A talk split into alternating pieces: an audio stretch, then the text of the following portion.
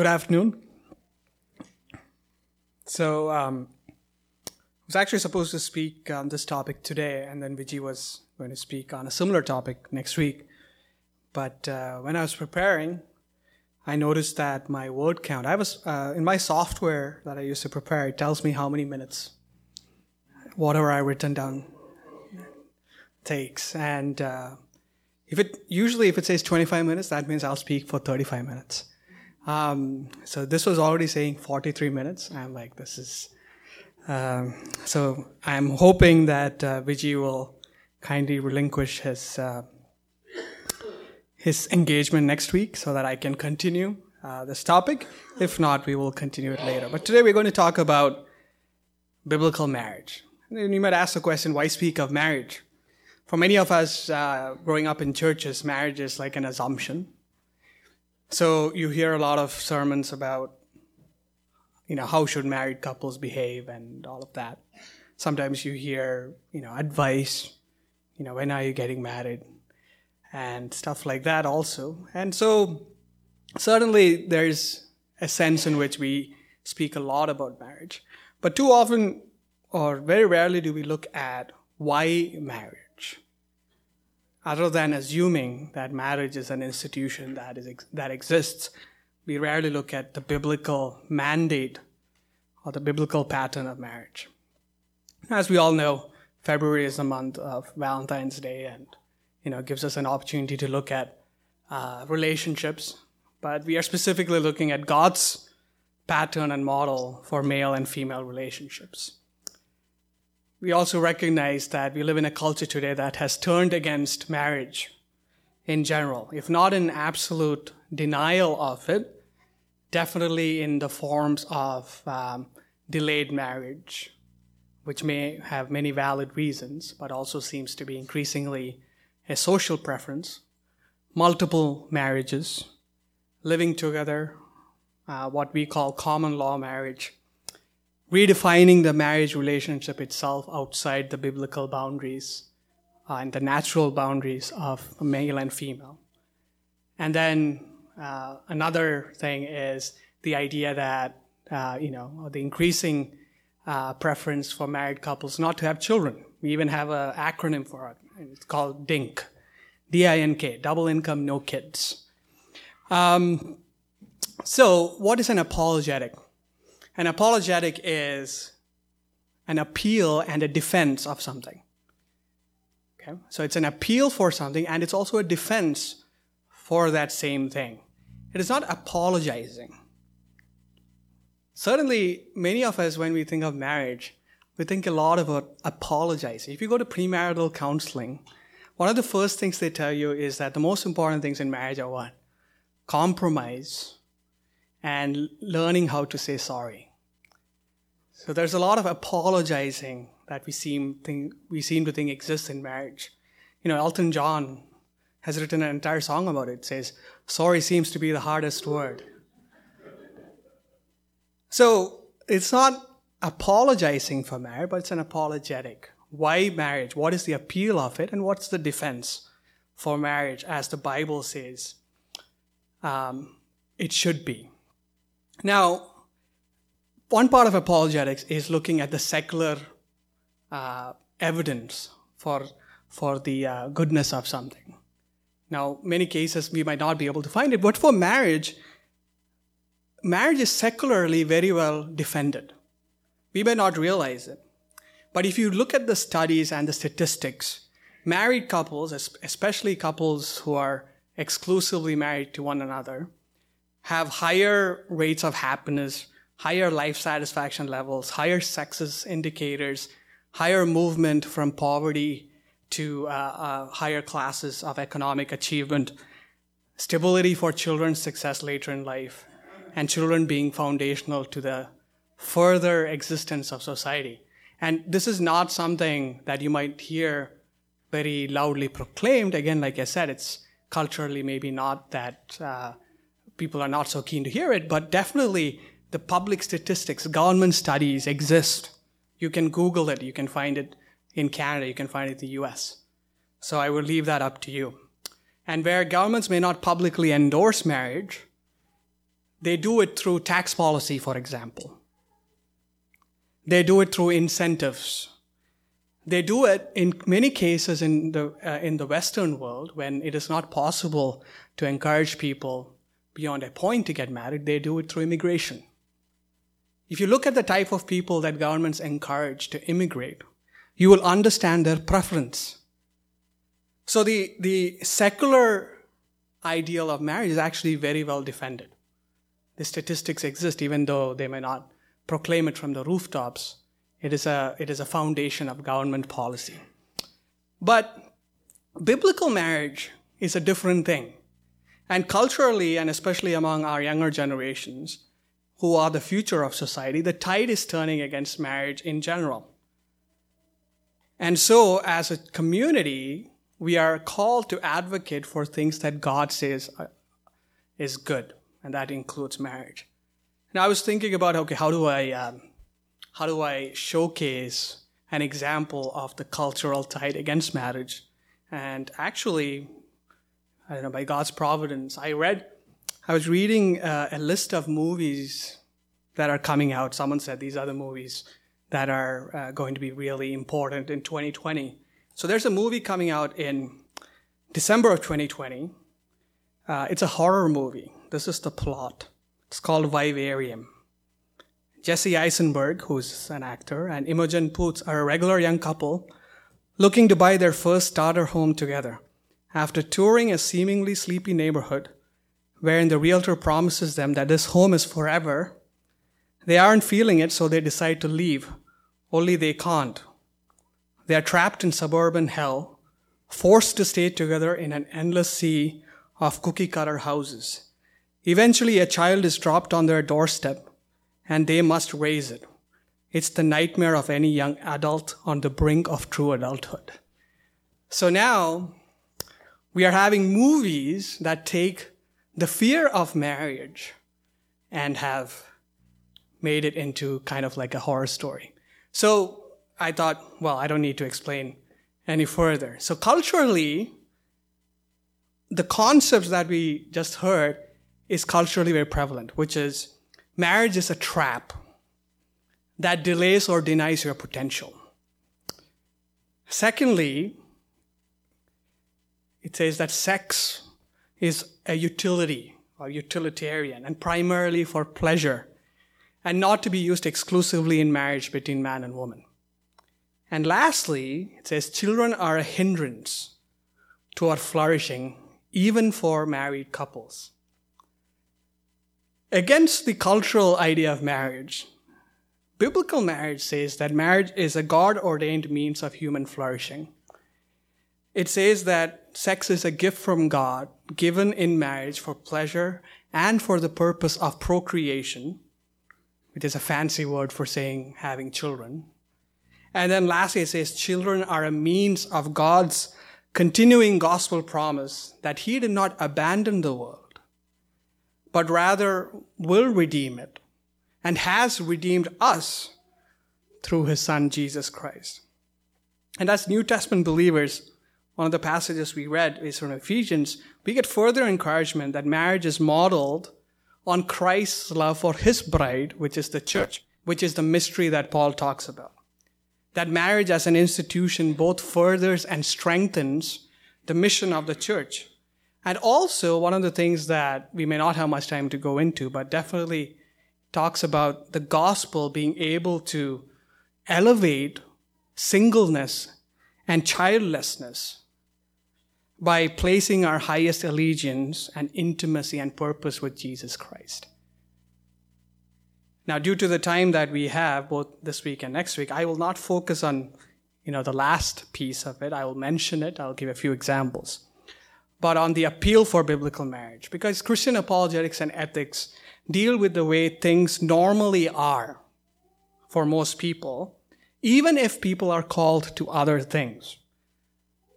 It does not start from exceptions and justifying those, but rather it starts from the common scenarios and then makes room for other scenarios, but all of them under the purpose of living faithful Christian lives.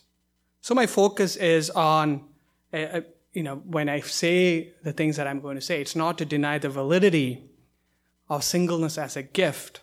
And we'll go into why it is a gift maybe next week. Or the pain of childlessness.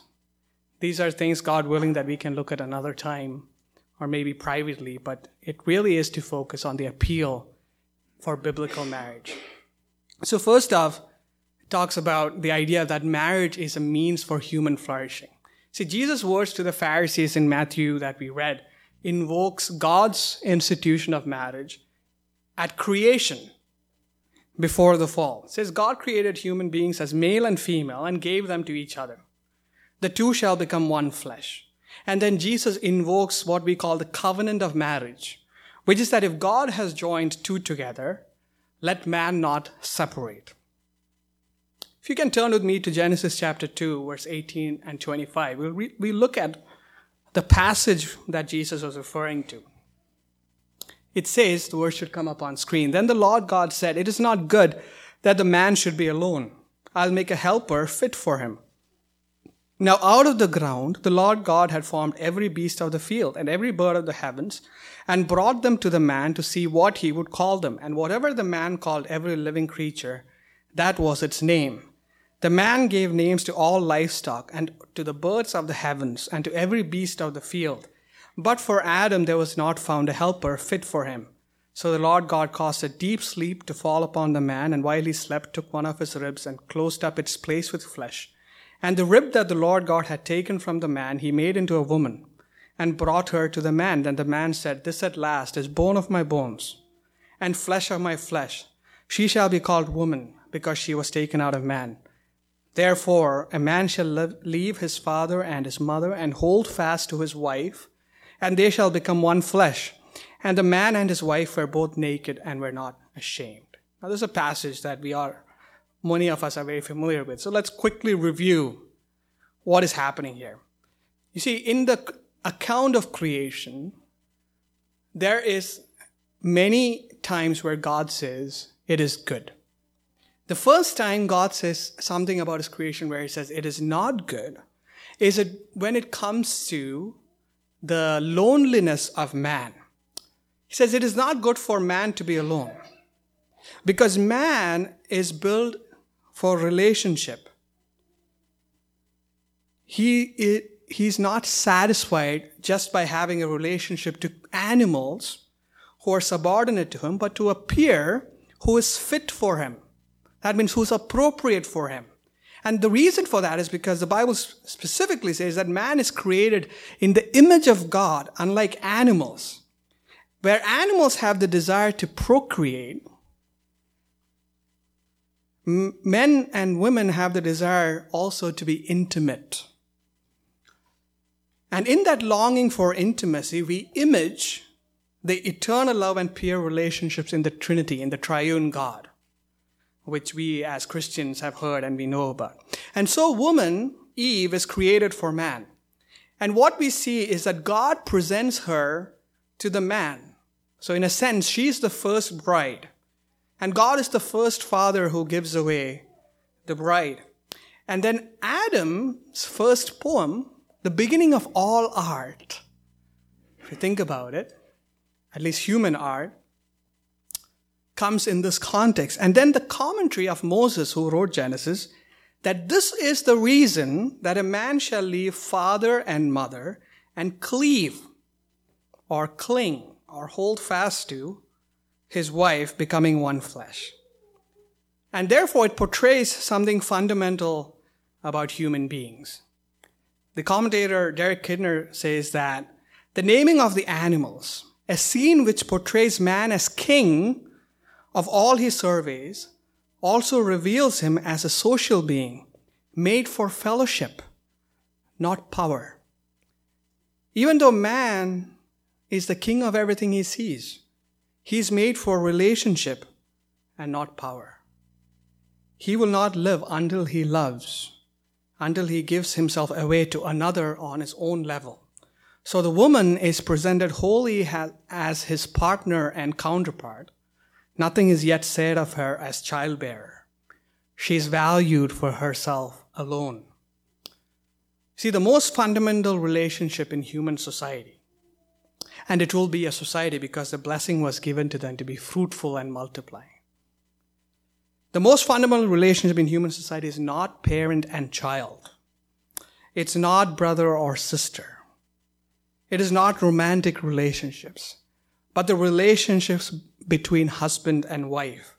And everything that arises out of that relationship is going to define human society.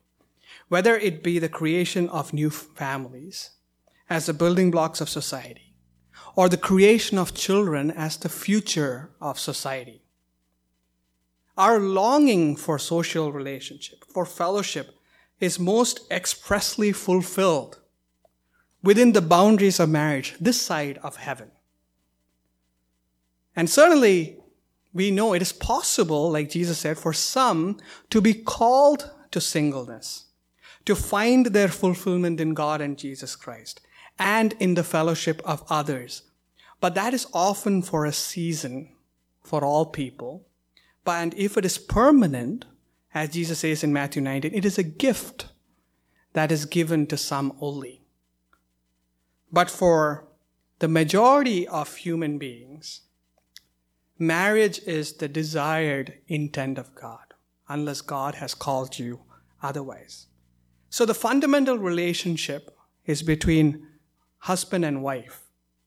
That's why in marriage passages like Proverbs and Malachi, if you read uh, some of these passages in Proverbs and in Malachi chapter 2.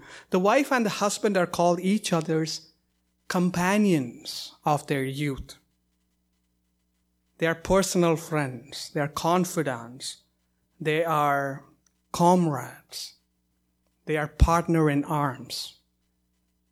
They are united in a way that no two other people can be united. Now, the Bible doesn't say that it is the only relationship that matters. Certainly, we know there's a need for friendship, there's a need for companionship, there's a need to supplement our marriage relationship with other relationships. And sometimes we, you know, we know there are limits to how much we can take our relationships with our wives or our husbands. Certainly, none of us would be very pleased if we discovered that Justin Trudeau shared the nuclear co- codes with his wife. He doesn't actually have nuclear codes. I think we should say Donald Trump, right? If we wouldn't be, you know, the government says don't do it. But definitely, of all the relationships that exist in human society, nothing is so, so, no two people are conjoined to each other in a way that a husband and wife is. Nobody can possibly know you at the level of the intimacy that your husband and wife will know you. The Genesis passage goes on to say that they were both naked and they were not ashamed. Who's able to see you at your most vulnerable, your most starkly bare form, other than your husband or your wife, the companion and the confidant that God has created for you? So pre fall, this was not an issue. It was natural. But post fall, if you read in Genesis chapter 3, all human relationships were scrambled, especially the relationship between husband and wife. Where once there was true complementarity and support, there arose friction and competition. Where there was mutual edification and upliftment of the other person, there came the opportunity to put down and debase and there, and we read in chapter 3, where there was no shame, shame arose. It's important for us to note, though, that even post the fall, God did not abandon the marriage institution, but He reinforced it, both with His promise to Adam and Eve that through their marriage union, the seed of promise would come who would destroy the devil once and for all, and the promise of childbearing in the human line. But God also protects the marriage institution after the fall explicitly by framing it as a covenant. Now, the marriage note that we read at the end of Genesis chapter 2 is written by Moses. And Moses is writing it after the fall. And that's why Moses says, because marriage was created at the beginning of our time. This is why you should leave your, hus- uh, your father and mother and hold fast to your husband or wife. The hold fast, what does hold fast mean? Hold fast is a sign of entering into a covenant. It's most explicitly stated in a passage in Isaiah chapter 56 and verse 4. Uh, this is a different context. I won't go into it, but I want you to notice what it means to hold fast. It says, For thus says the Lord to the eunuchs who keep my Sabbaths, who choose the things that please me, and hold fast my covenant. The holding fast to each other is a covenant. What is a covenant? A covenant is not a contract. A contract has specific um, guidelines by which that contract can be fulfilled, right? Contracts don't assume that contracts are successful. Like I, uh, in, as part of my daily work, I read a lot of contracts. Contracts say, if you do this, we will do that. If you go below this level, then there will be a penalty. That's what a contract is. If you consistently do this, this contract is null and void. That's a contract. A covenant is a commitment to be faithful, regardless of circumstance. It's not a contract.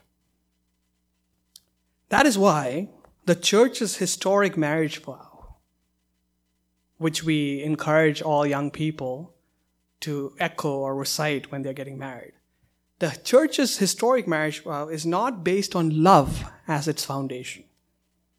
Now, before you pick up uh, stones uh, to throw at me, hear what I'm saying. The church's historic marriage vow is not based on your present love as its foundation.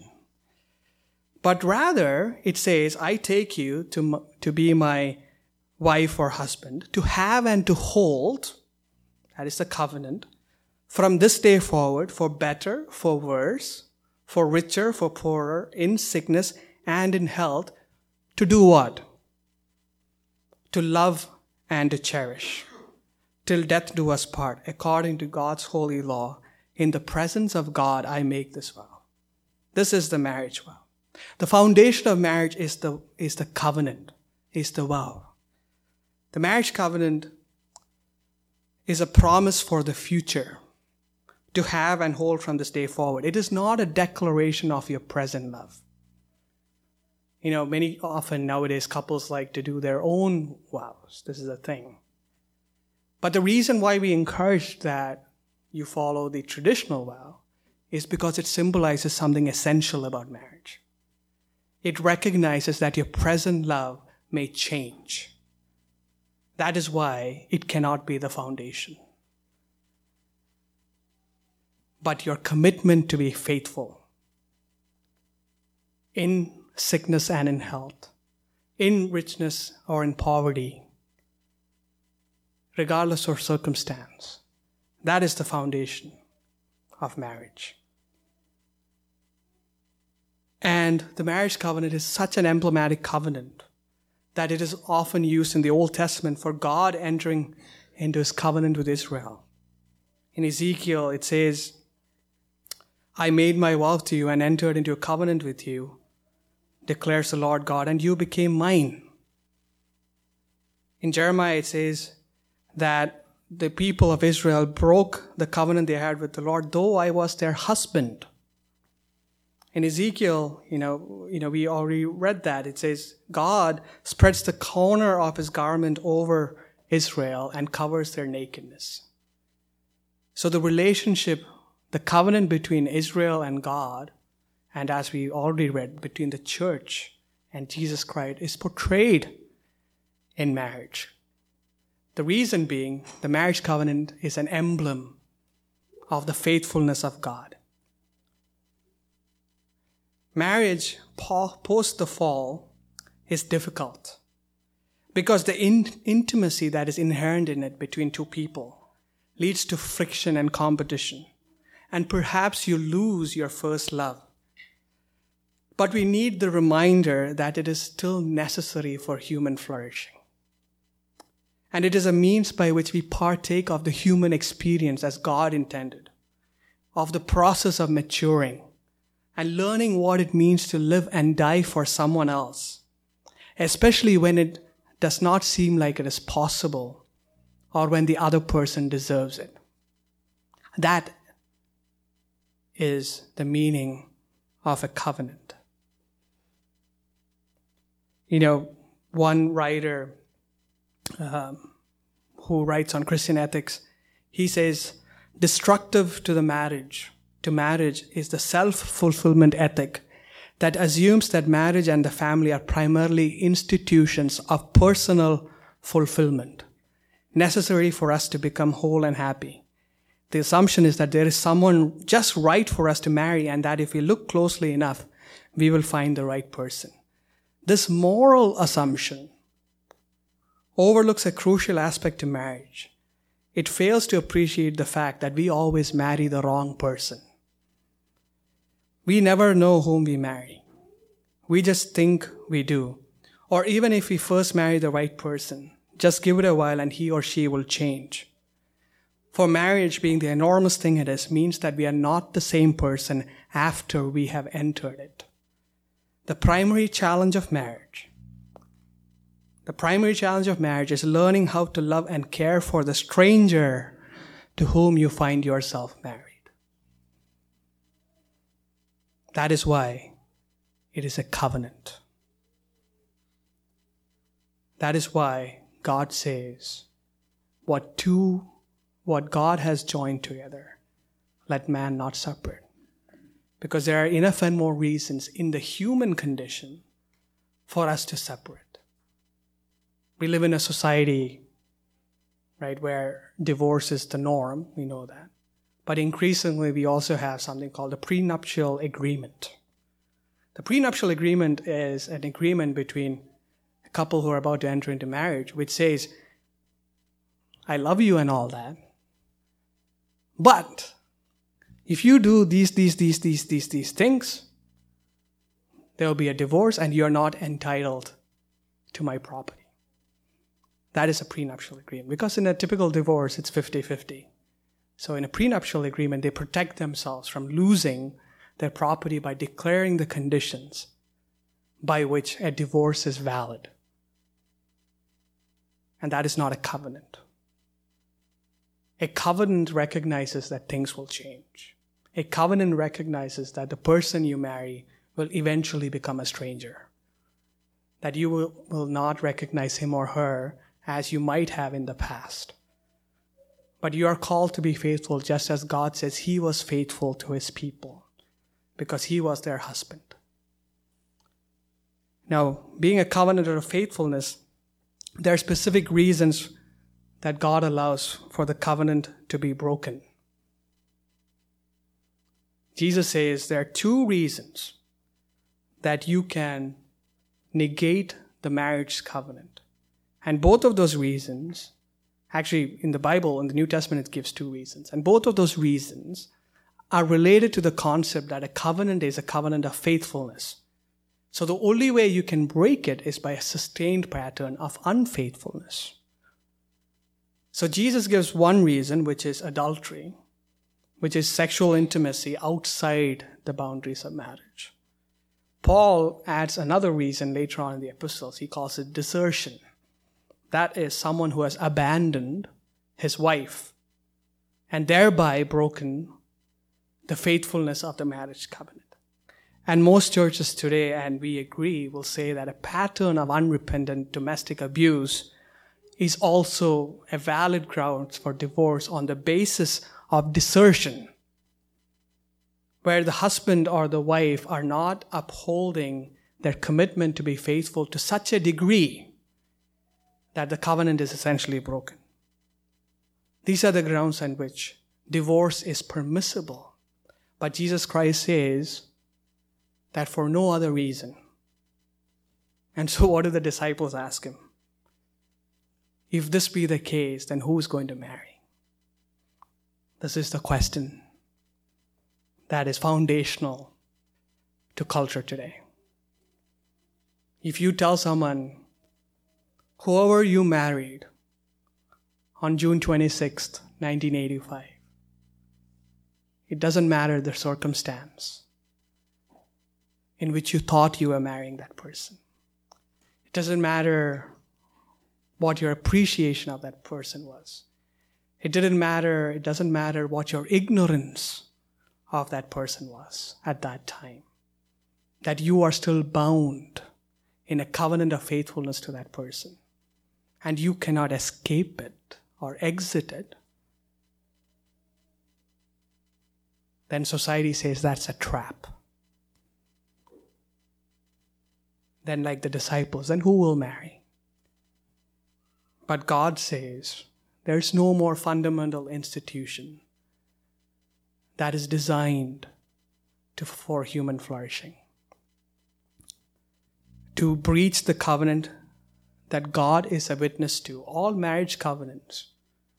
Now we can debate whether that includes all secular marriage and you know Christian marriages, or we can all agree that definitely Christian marriages, God is a witness to the covenant. It says in Malachi chapter 2 that you abandoned the wife of your youth or the companion of your youth, to whom, to which covenant I was a witness to. That is what God says. To breach God's design and God's witness of the marriage covenant invites judgment on us as covenant breakers. And the seriousness of that is because God protects the marriage institution, because God has intended for it to be a means of human flourishing. And God's design for it is the pattern of covenant between husband and wife. You know, Elton John, uh, he wrote stories. Sorry is the hardest word. But 10 years later, he wrote another song called Sacrifice. It talks about a marriage that is breaking down. And then if you read the lyrics, it talks about, you know, it's no sacrifice. It's, uh, it's just a word. It's, it's, you know, two hearts living in two separate worlds. What, if you read it, it's, what it's trying to say is that if you are living in two separate worlds, then to use the word sacrifice for divorce is not meaningful. It's just a word. But if you look at the, the music video, for the for uh, for that song, in which the meaning of that lyric has become very clear. The the, the video ta- shows the husband taking care of his daughter by himself. Really, what they were trying to say is that it's no sacrifice for you, but it's for someone else. In this case, it is the child. We live in a culture where the entry into the marriage covenant is viewed as temporary or as optional, as a contract which needs to be validated at every point over the course of the marriage. But to recover the biblical idea of marriage is a hard thing, but it's a necessary thing and for our men and women to understand what it means to enter into marriage, why it is given to most people to marry is important. And next week we'll look at a couple of other things that flows from the covenant of marriage. But definitely, maybe all endeavor to understand that the foundation of marriage was a creation, that God designed it to be a good thing, so that you and I would not be lonely. And he said, the person who is most fit to satisfy our loneliness is a husband or a wife, somebody of the opposite sex. And that's the way God has designed it. Maybe keep that in mind. Maybe honor our covenants as we proclaim the goodness of God's design and God's word to this world. Let's pray. Father God, we thank you, Lord, for this time. We thank you for your word, a Lord, which uh, can uh, sometimes be very uh, clear, but at the same time also can be very um, convicting and strict. Oh Lord, we know many times, oh Lord, that uh, our thoughts and our deeds and our minds are swayed not by the concepts that are found in the Bible, but rather by things that we have heard and learned outside of it. So we thank you for every opportunity to return uh, to your teaching, whatever the occasion may be. We recognize that we live in a world where many of the things that you have proclaimed as good, that you have proclaimed as necessary for our flourishing, is coming under attack and is coming under questioning.